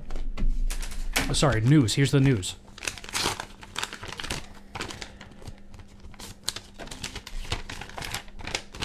In Bruges, a space station full of explorers crashes on an undiscovered planet. In the crash, the ship's hy- uh, hyperdrive fuel becomes unusable, stranding the, the crew on this dangerous planet. After a year on this planet, the team is ready to test their newly created hyperdrive. The Space Ranger, uh, responsible for the initial crash, offers to test out the new hyperdrive himself. After the initial test fails, the Space Ranger lands back onto the planet and finds uh, four years uh, have passed down there, uh, while mere minutes passed for him. Uh, he learns that a trip into hyperspace will cause time displacement, aging everyone on the planet much faster uh, than himself. Determined to get his uh, crew home, the Ranger uh, continues these tests, uh, ultimately losing a hundred years in the process. Returning to the planet, he finds all his friends long dead, and this new generation of survivors no longer interested in returning to Earth. Alone, up against a new crew with a surprise uh, visit by a rogue group of space pilots, Buzz Lightyear must lose, use everything uh, in him to to make things right. Ten out of ten. Did you just look up the synopsis for that? Have you, have you, have you actually seen Buzz Lightyear? I watched Buzz Lightyear before in Bruges, and I wanted to talk about it. um, I watched Lightyear. I, I went to go watch it in Bruges Yeah. because I was like, "Oh, Chris already watched." So is the it. 10 out of 10 for Buzz Lightyear? Yeah, Um, um, you like it that much? I loved Lightyear. Oh, okay. I, I went. To, I was like, "Oh, I gotta watch it in Bruges tonight" because Chris definitely has already watched both of these movies. yeah. Uh, and uh, surprise, you came home the next day and was like, "Get out of here! I gotta watch two movies right now." This was like 12 hours ago. Yeah. Um, and I was like, all right, I'm gonna make some food or whatever first. And oh, Lightyear's on Disney Plus. I'll just turn that on for a second and see how it is because I hear it's not great. Uh, I ended up watching all of Lightyear, and I was like, oh, it was like 11:30. I'm like, oh, I gotta go to bed, but I still have to watch In Bruges. Yeah. Chris, I loved Lightyear. um, it was great. People don't like it. I get it because it's not like a good like Pixar movie. Yeah. Um, and the most egregious part of it is the beginning is like a, a title card that says in 1995, a boy named Andy got a Buzz Lightyear action figure. a character from his favorite movie. This is that movie, and it's like, okay, I didn't need that. Yeah, that kind of Uh, gives like Blair Witch vibes or something. yeah, and then it starts playing, and I was like, oh, a lot of like the technology and this stuff, and the stuff they're using, and like even like the the like fonts and stuff. I'm like, oh, this kind of feels like Alien, where it feels like a '95 sci-fi movie, but they don't really hold on to that. It gets more modern as it goes on. Um, and I thought it was just a fun little sci-fi movie. Awesome. Like all that stuff you just read in there, isn't that insane to think about? That's the Buzz Lightyear movie. Yeah, because I was I was like I was like is he doing like uh, that specific scene in in uh, Interstellar. Interstellar? Yeah, it's kind of like Interstellar. And yeah, he comes back. I'm gonna ruin Lightyear for you and anyone who's listening. Um, he comes back after however many years, and like he teams up with like the granddaughter of his friend that he crashed there with, uh, and her group of friends, and the new colony doesn't want anything to do with hyperdrive, but also evil Emperor Zurg from you know Toy Story showed up and he's like kidnapping people and stuff like that. So they like, you know, gotta stop him and get back to whatever. And he gets to Zurg's spaceship, and uh, Zurg is just this big robotic like machine guy, and his helmet he like open the thing the Zurg opens up showing that there's a guy inside of it. And he looks like old Buzz Lightyear because I don't know if you remember in Toy Story 2, they do the Star Wars joke where he goes, No, I am your father. And, Bu- and, and Lightyear, Buzz goes, Dad? And he goes, Ah, close. I'm you from the future. And it's like, What? And he goes, Yeah, I created a, a new um, past. Because you know how you got off and met What's Her Face and you've been doing all this stuff? I didn't do any of that shit. I landed and then left again and went into the far, far, far, far future where they had more advanced technology. And this hyperdrive crystal that we have, I could use it with their technology to go back in time. So I came back here to help you so you can make all this right. And Buzz has learned all of his lessons and stuff now. He's like, oh no, if we do that, none of these people I just met will exist anymore, so we can't do that. And old Buzz is like, oh, well, now we gotta fight. And I'm like, this is fucking a Buzz Lightyear movie. This is awesome. I love it. And it was great. Uh, I think it's a 10 out of 10. If you don't like the Buzz Lightyear movie, you're wrong, and I hate you. Anyway, here's the thing for immersion. I saw this uh, tweet that was like, if you didn't want people to be mad about Buzz Lightyear sharing a gay kiss, you should have just had him fuck his boyfriend in the trailer.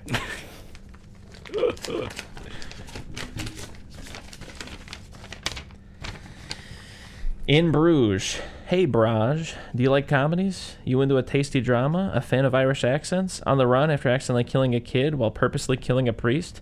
Do you enjoy the music of Regina Spektor? You Grammy? I don't know. Okay. Uh, well, then check out In Bruges. IDK. I think you'll dig it. Uh, is it problematic? Totally.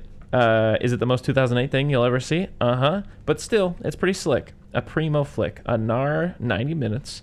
Uh, a pretty bitchin' swell uh, of a movie uh, that'll leave you stoked off the uh, the lip like the aggro junkyard dog kook you are.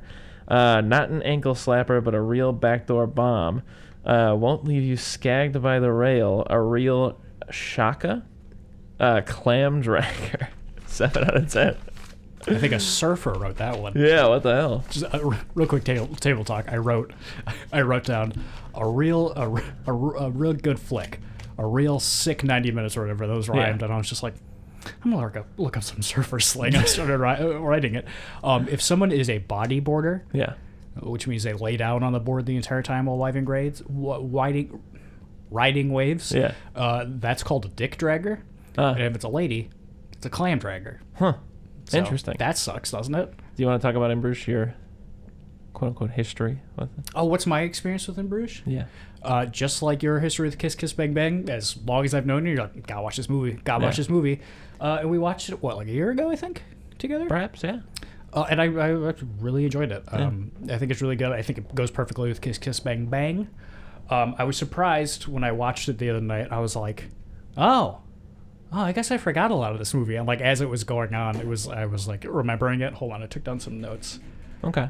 Um, I will say this is just my history real quick. It's just a movie I saw like right at the sweet spot of like, oh, Drive just happened. I just saw Donnie Darko, saw like a Clockwork Orange and Mhm. stuff, and I was just like, oh, movies, you know. I think it's like, you know, usually when we give that little speech, it's easy to say that this is like a, and I mean no disrespect, but it's like, you know, like entry level cinephile kind of thing where like when you first start thinking, man, movies rip, you're like, whoa, in Bruges, whoa, you know, that kind of thing. yeah, Uh, I, I think this movie, just like Kiss Kiss Bang Bang, is like this is a really good movie that I Yeah. don't I mean, maybe it's just me, but I don't hear a lot of people talking about this Yeah. movie. Uh, and I think it's great. It's You just, so you have your notes. Yeah. I you want to just- save them for as we talk? Yeah, we can do that. Okay. Um, yeah, let's get out of the way with the problematic stuff. Yeah, there's just some weird gay jokes and some things that border on being racist. Yeah, there's like a, some fat Uh, phobia. I mean, there's a character who's actually racist, which I think Yeah. pays off with one of the characters being like, "Hey, how about this?" Hmm. Yeah. And then he's like, uh, two manky hookers and a racist dwarf. I think I'm done for the night." That kind yeah, of thing. they refer but, to little people as the M word just constantly in Yeah. this movie. Yeah. But specifically the uh, that there's the uh, joke about the uh, the uh, uh, the gun later on where he says the thing about how he's like an Mm-hmm. Uzi. I'm not gonna kill ten black teenagers in South Central Los Angeles. I want a normal gun for a normal person. And it's like, okay, well, what do you mean by Yeah. normal? there? It's a little I- better yeah. because it's the bad guy. So I'm like, all right, I guess I'm not supposed to like you, so Yeah. this tracks. Yeah.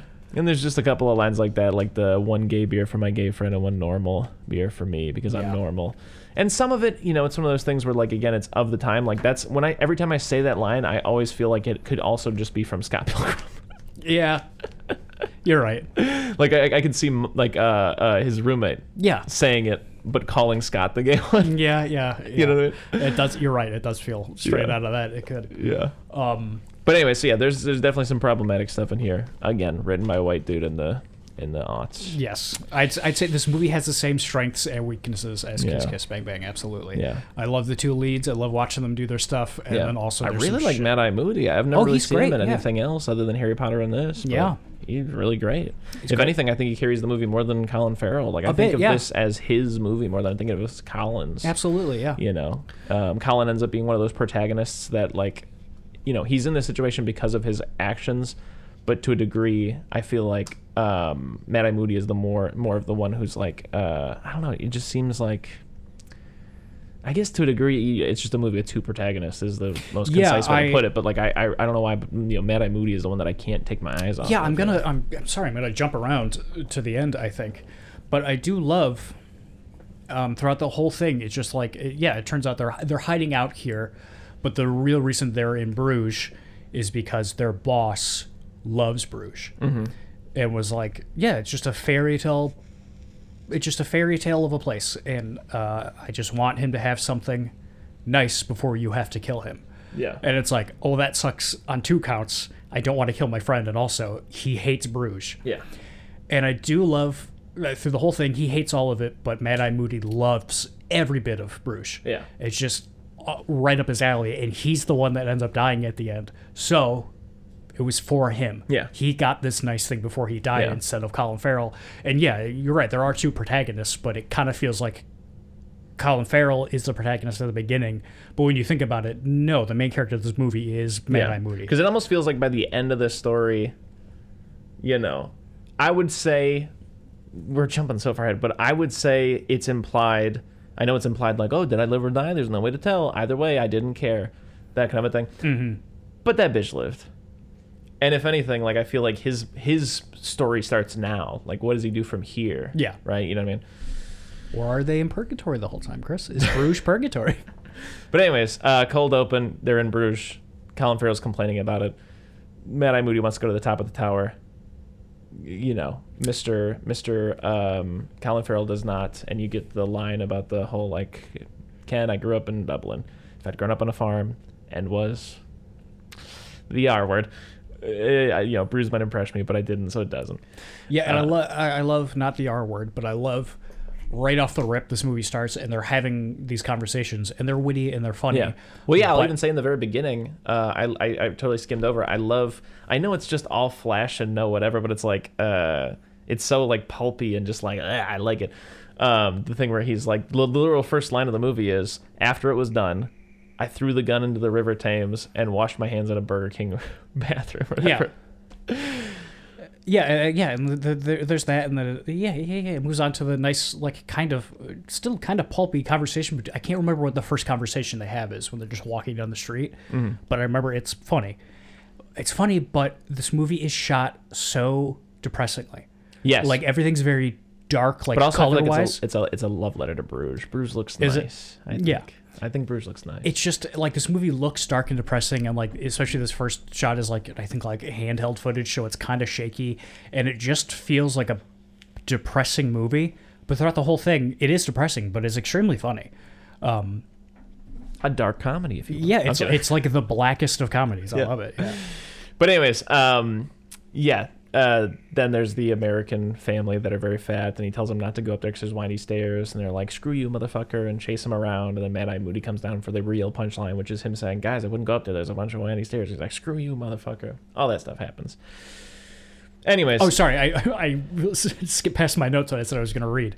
They're walking around at the beginning, and I'm like, I wrote down, "Oh right, doesn't he kill a kid?" Yeah. And then they go up to the he's up by the top of the tower, and I was like, "Oh right, doesn't he jump off this tower?" yeah, yeah. Well, okay. So let's talk about a couple of strengths. One, right off the bat, is I know it's not objectively, but it feels like the movie lays out Bruges well. So many characters like w- like walk past the same things and on Yeah. the same sections of Bruges, like morning, afternoon, night. Like you, you get the they reuse the same locations often, and it, Yeah. it just feels like this one square block of Exactly, Bruges yeah. where everything's happening. And I like that sense of feeling oriented to the space. Would you say, Chris, that Bruges is also one of the protagonists of this movie? And also, one thing that is also worth noting is at the top, Mad Eye Moody kind of foreshadows, in a sense, by yeah, doing the gun hand to Yeah, Colin Farrell uh, going, yeah. I love Yeah. it's like Kiss Kiss Bang Bang, but less complex. yeah, More like I'm, hate how we reference this movie every time something at the beginning is connected to the end. Yeah. It's almost like Magnolia. yeah, where there's so many threads in this movie that begin right at the beginning yeah. and all tie up in this big Yeah. climax at the end. It's great.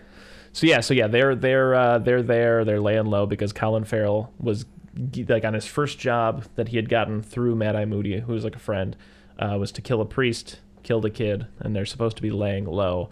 Uh, I think one of the next things they do is go to a bar and they're kind of having a conversation about that, where he's like, "Why are we laying low in Bruges?" kind of a thing. You know, I hate Bruges, yada yada yada.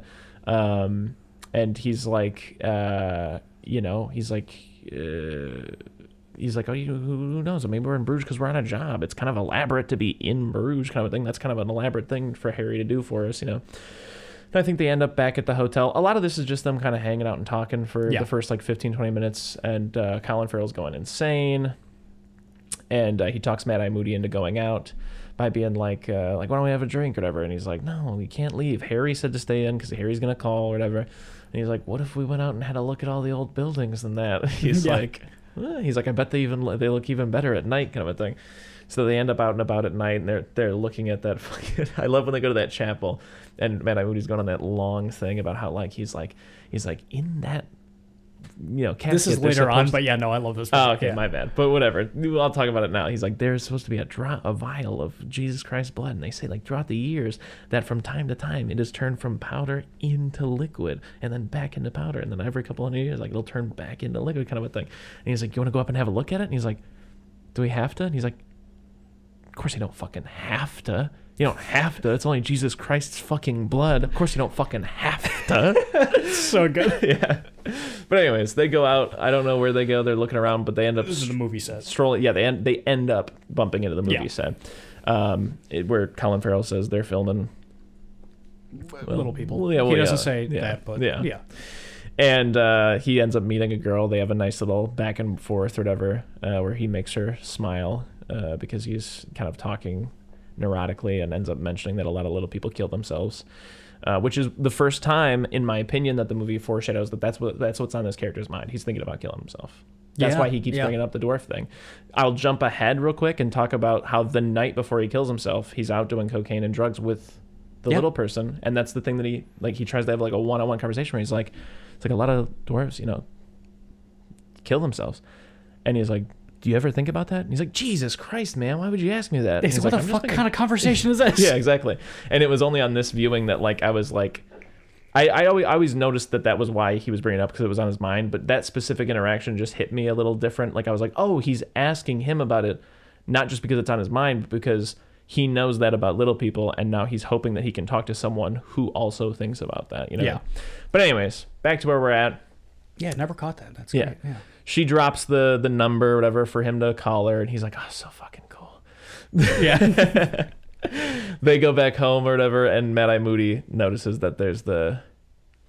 I think Mad Eye Moody didn't even stick around this long. Anyways, he's back home, and there's the the woman who owns the bed and breakfast gives him the note that Harry did call. yes, did the call. telegram. and he's like, first, why aren't you in when I fucking told you to be in? When I gonna fucking call you. Second, why do you why are you staying at a fucking hotel with a fucking uh without a fucking answering machine and not I have to leave a message with the fucking receptionist or whatever. And at the bottom there's the PS from Marie, and she's like, I own this with my husband. Thank about you. the receptionist. It's great. That's one of the, my notes I wrote down. Yeah. Like that's so yeah. unbelievably funny. Yeah, and uh, yes, Colin Farrell comes home late. He's talking about how he's had so many beers and he's not even drunk, and he talks about how he has a date the next night. And Matt Moody's like, "That's great, that's great, that's great, whatever." You know, they wake up in the morning, they have breakfast. I, I love that. No, that's a good little scene when he comes in and he Yeah. turns the light on It's and so cute. Moody's uh, already asleep. He's like, "Turn the fucking light on." He's like, "Oops, sorry," and he's just being loud the entire time. And he's Yeah. brushing his teeth. He's like, "Got a date tomorrow." Yeah, yeah. He's like, "I had six beers and seven pints." No wait, seven beers and six pints, and I'm not even pissed. You know, and Mad Eye Moody wants nothing to do with it because he's all hyped up about the girl. He's like, "I got a date with a girl." Anyways, in the morning they have breakfast.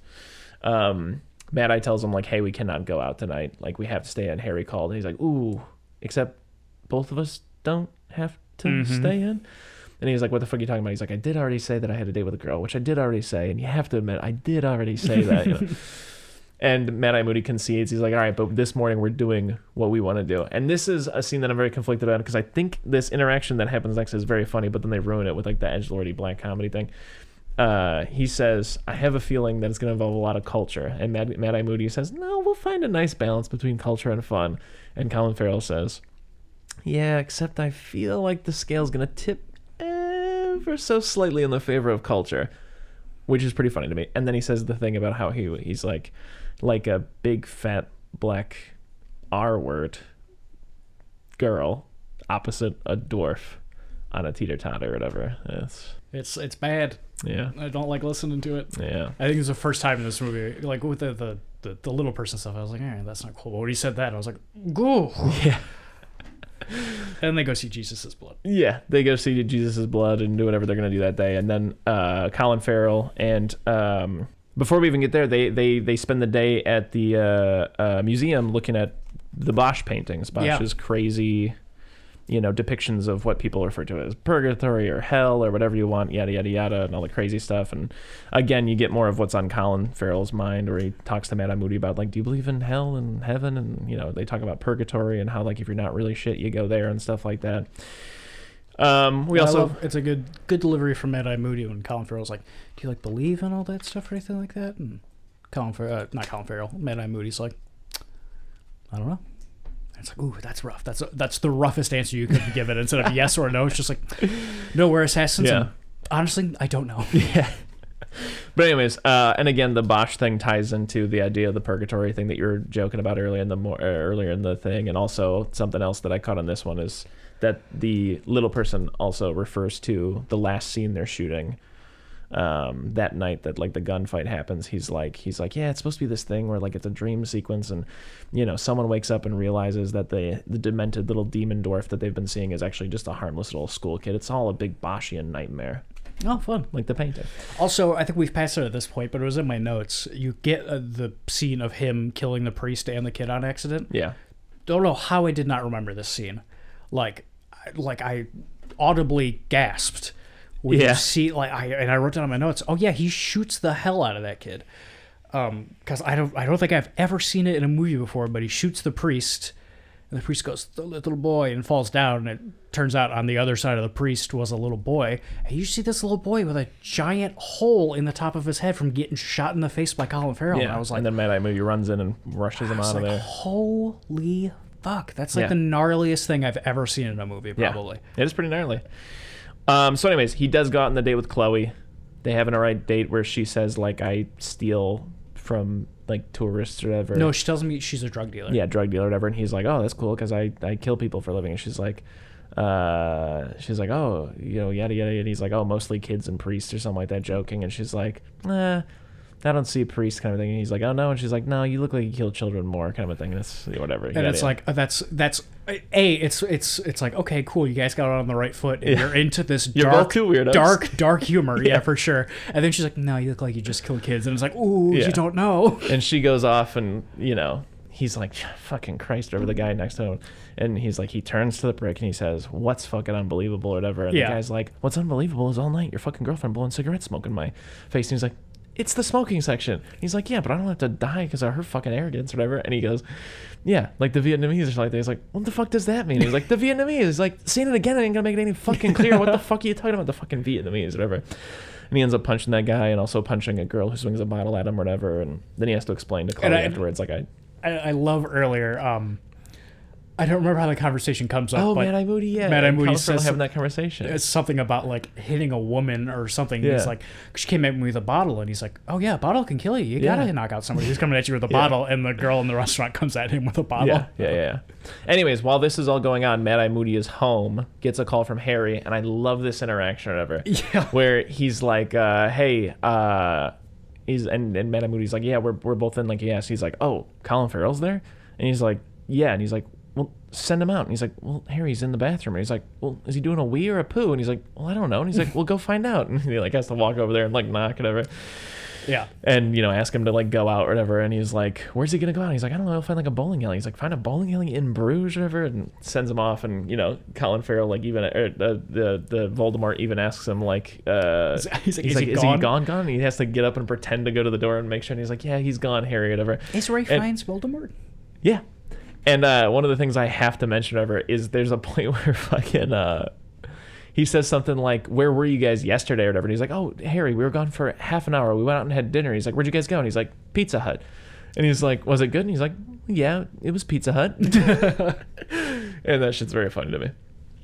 But anyways, he asks him how, uh, you know, the. Uh, Trip is going. yeah, how the trip is going, and he says that he doesn't know if it's Colin Farrell's thing. Harry blows his lid. I mean, his fucking thing. Yeah, how can it not be his It's fucking a thing with the fucking fairy fucking tale. and the fucking fairy tale kind of a thing? And then yeah, the Mad Eye Moody does a very nice thing where he like lays back on the bed and he tries to be very like, very sentimental about how he's like, yeah, it's just in the beginning. There's all those like tourist shops and stuff like that, but then once we got past the big archways, you do remember the big archways? They had those when you came here, right? He's like, he's like, I know I'm dreaming, but you know, or awake, but it feels like I'm dreaming and stuff. And Harry's like, ah, yeah, that's nice. I wanted to make sure he had something nice before he died or whatever.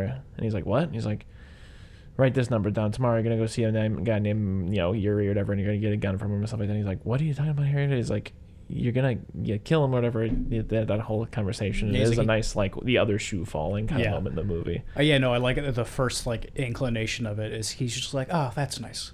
I wanted him to have something nice. Yeah, He was always a good kid, wasn't he? Yeah. He's like, what do you mean, wasn't he? He's like, he killed a kid.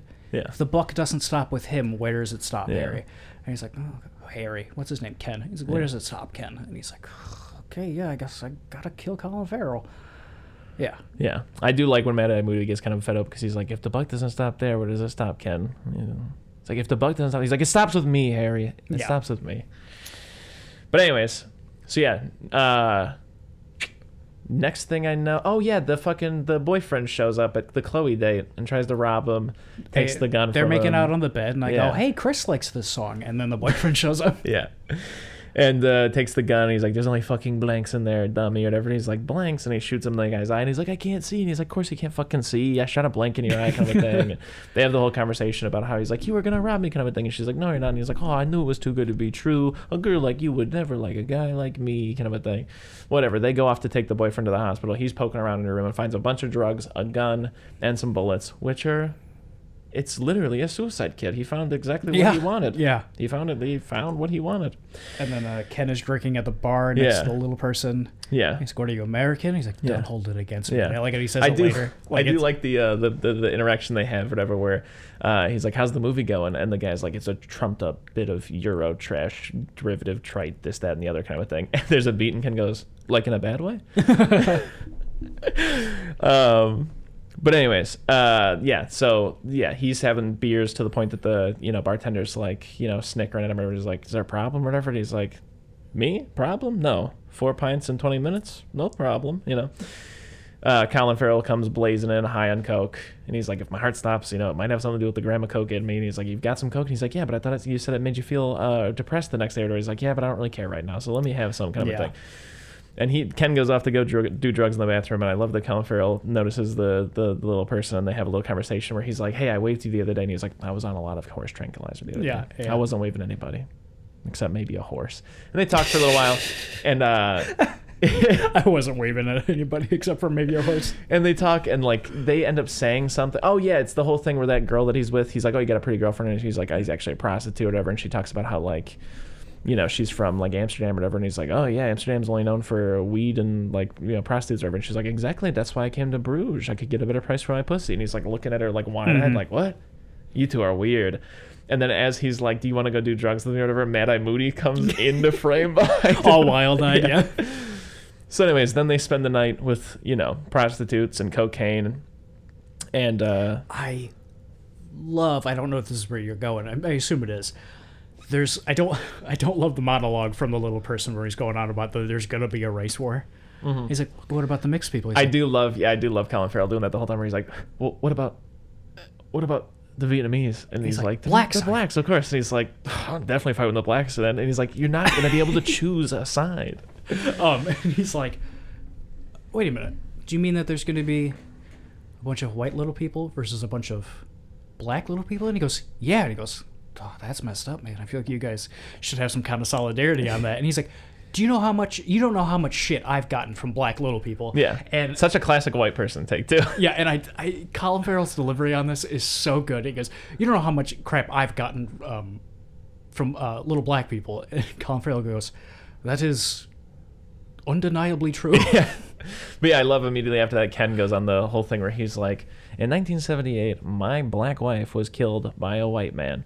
So where do I fit into your pretty little picture of this race war kind of thing?" And everybody's like, "I don't know, man. You're gonna have to weigh up your options, or whatever." He's like, "Hmm." Two manky hookers and a racist dwarf. I think I'm done for the night. And leaves. Yeah. And Colin Farrell takes the drugs and also leaves after karate chopping.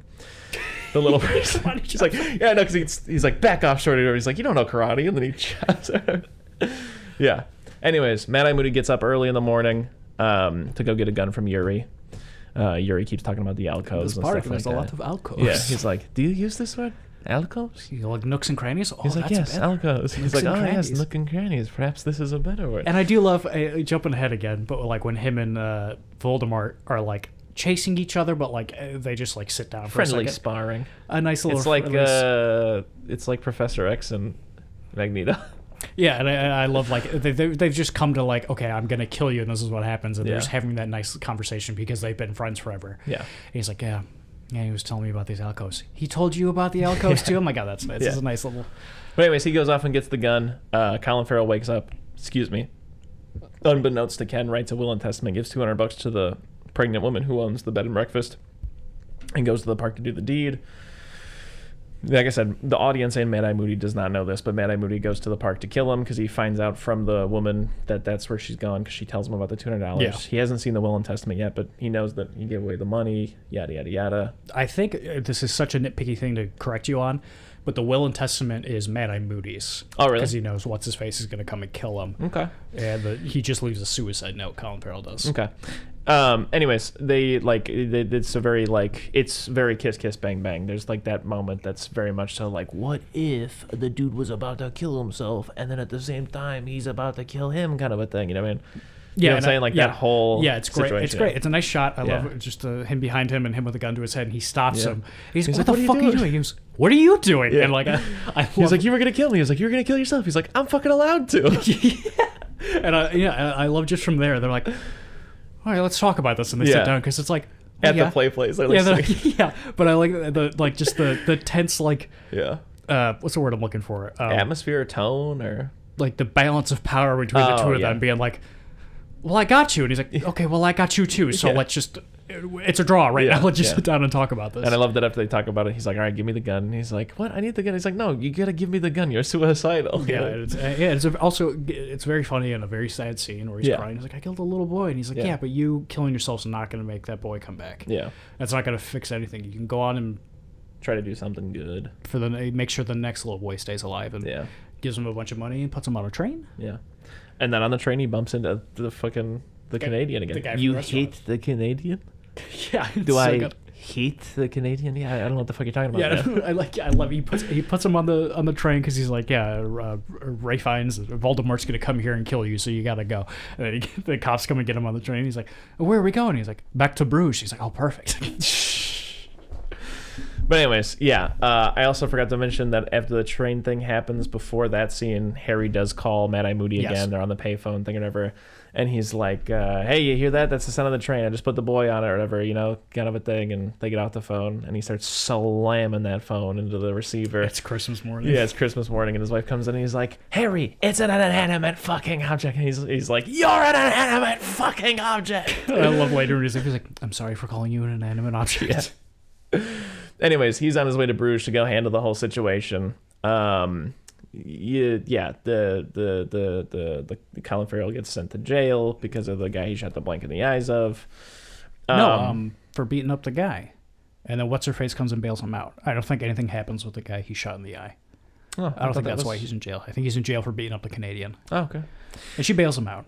Okay. Anyways, um, yeah. So they get bailed out, or whatever. Uh, Mad Eye Moody and Mister uh, Voldemort meet up at like a pub after Voldemort has gotten the gun and said the awful thing to Yuri. I do love when he's with Yuri though, and he's like, "What happened to your eyes?" And Yeah. the other guy, and he's like, "Oh, He's he's, the guy that shot me with a blank." He's Yeah. like, "He shot you with a blank?" He's like, Yeah. "Oh, I was robbing with a gun full of blanks. Yeah. He shot me in the eye." And he's like, yeah. He's like, well, it sounds like it's your fault, really. And he's like, I thought you wanted to kill him. He's like, I do.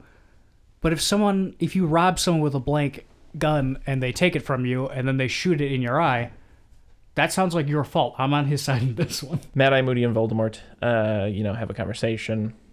Then they decide to go to the top of the bell tower. I should also mention something we glossed over in the beginning is when they're going to the top of the bell tower. Mad Eye Moody's like counting out some change. It's like five dollars to get to the top, and he's like four ninety. And the guy, Oh, yeah, he's yeah. like, "Would you take four ninety? And he's like, "Entries four euro or five euros or whatever." And he has to break a fifty or whatever. And he's like, "Happy in your work?" And he's like, "Very happy" or whatever. So, anyways, when they're going to the top of the bell tower to for Harry to kill Mad Eye Moody, they bump into that guy and he's like tower's closed. And Mad Eye Moody's like I thought it was open till 10 he's like yes but an American had a heart attack on it yesterday so tower's closed early today. And uh and Harry's like we're only gonna be a minute whatever and then he starts poking the guy in the head and he's like tower is closed.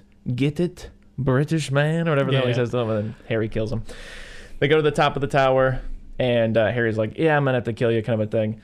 And uh Mad Moody's like, after everything you've done for me, like I'm not, we're not gonna do like a shootout kind of a thing. You could just kill me. Like I'm thankful for you and I love you or whatever. And he's like, well, I can't fucking kill you now, kind of a thing. But he does still end up shooting him in the leg. I know, I love that. It's it's Yeah. it, like what I said earlier about Colin Farrell, uh, Voldemort's delivery, and this is perfect. He's like, "Well, I can't do it now after you said all that nice shit." and then yeah, he shoots him in the leg. He's like, "Well, you still let him go. I had Yeah. to do something." Then Chloe and uh, and Colin Farrell are, are just mm, you know frolicking the streets of, Bruges, and Eric, the man who's been, had the blind the, been blinded by the blank, sees them.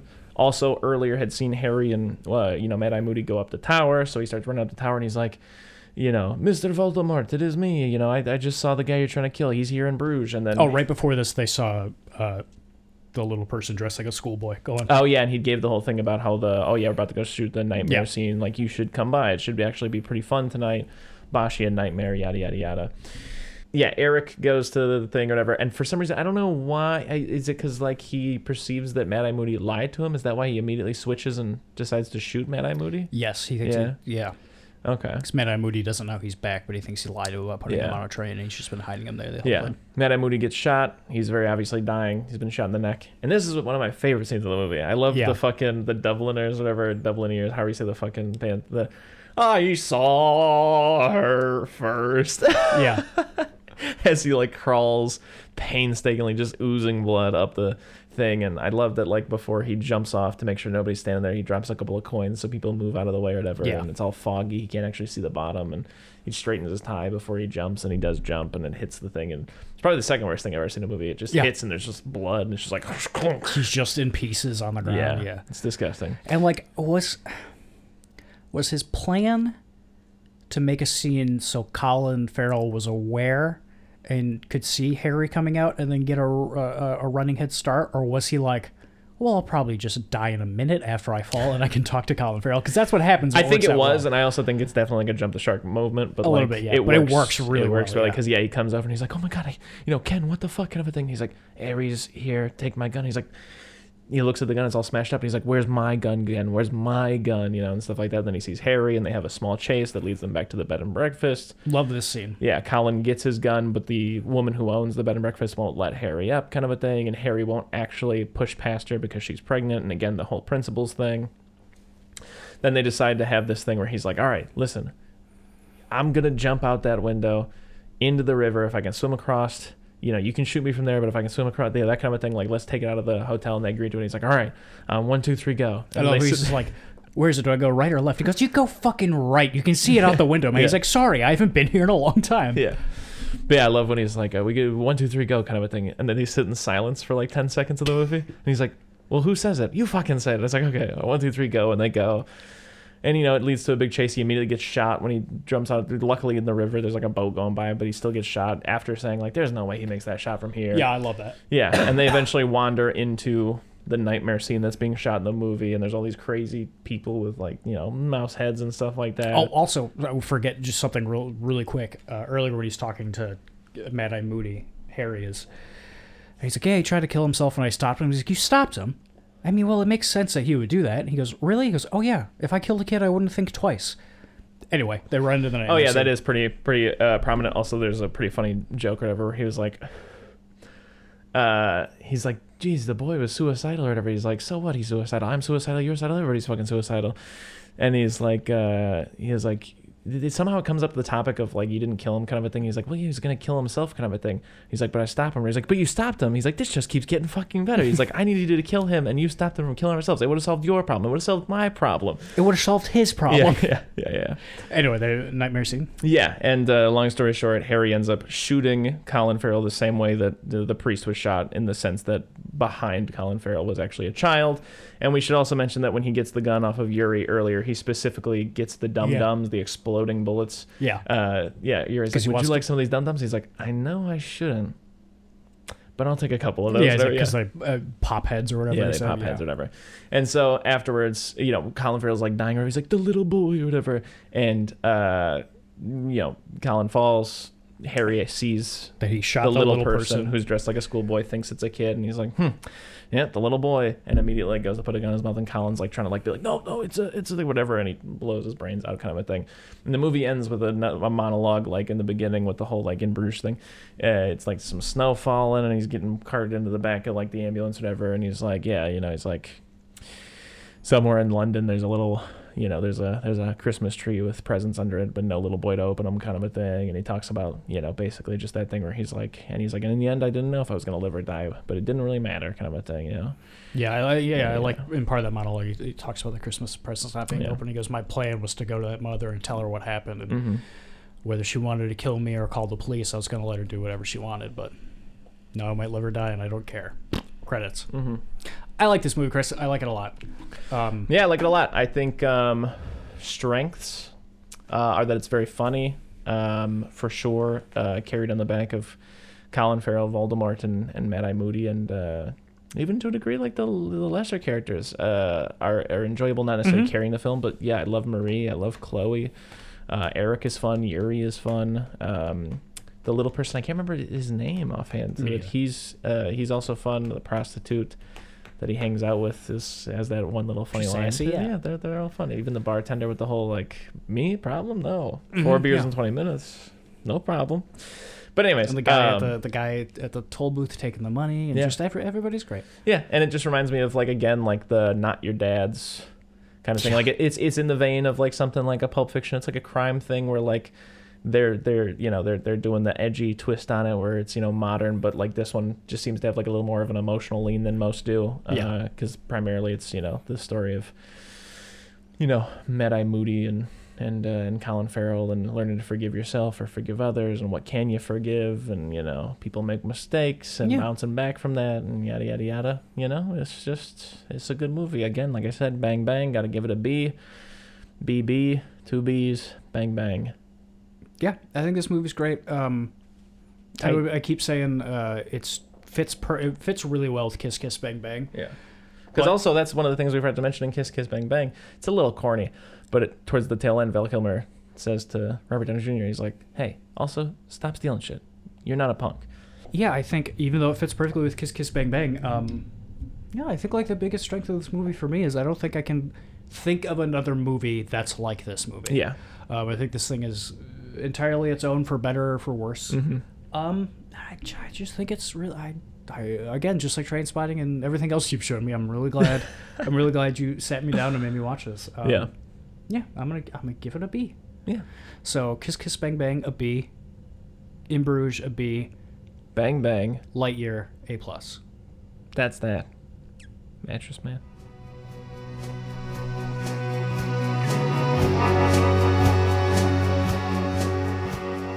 If you need more soup, follow us on Instagram, Facebook, and Twitter, or go to our website, eatingsoupalone.com. And until next time,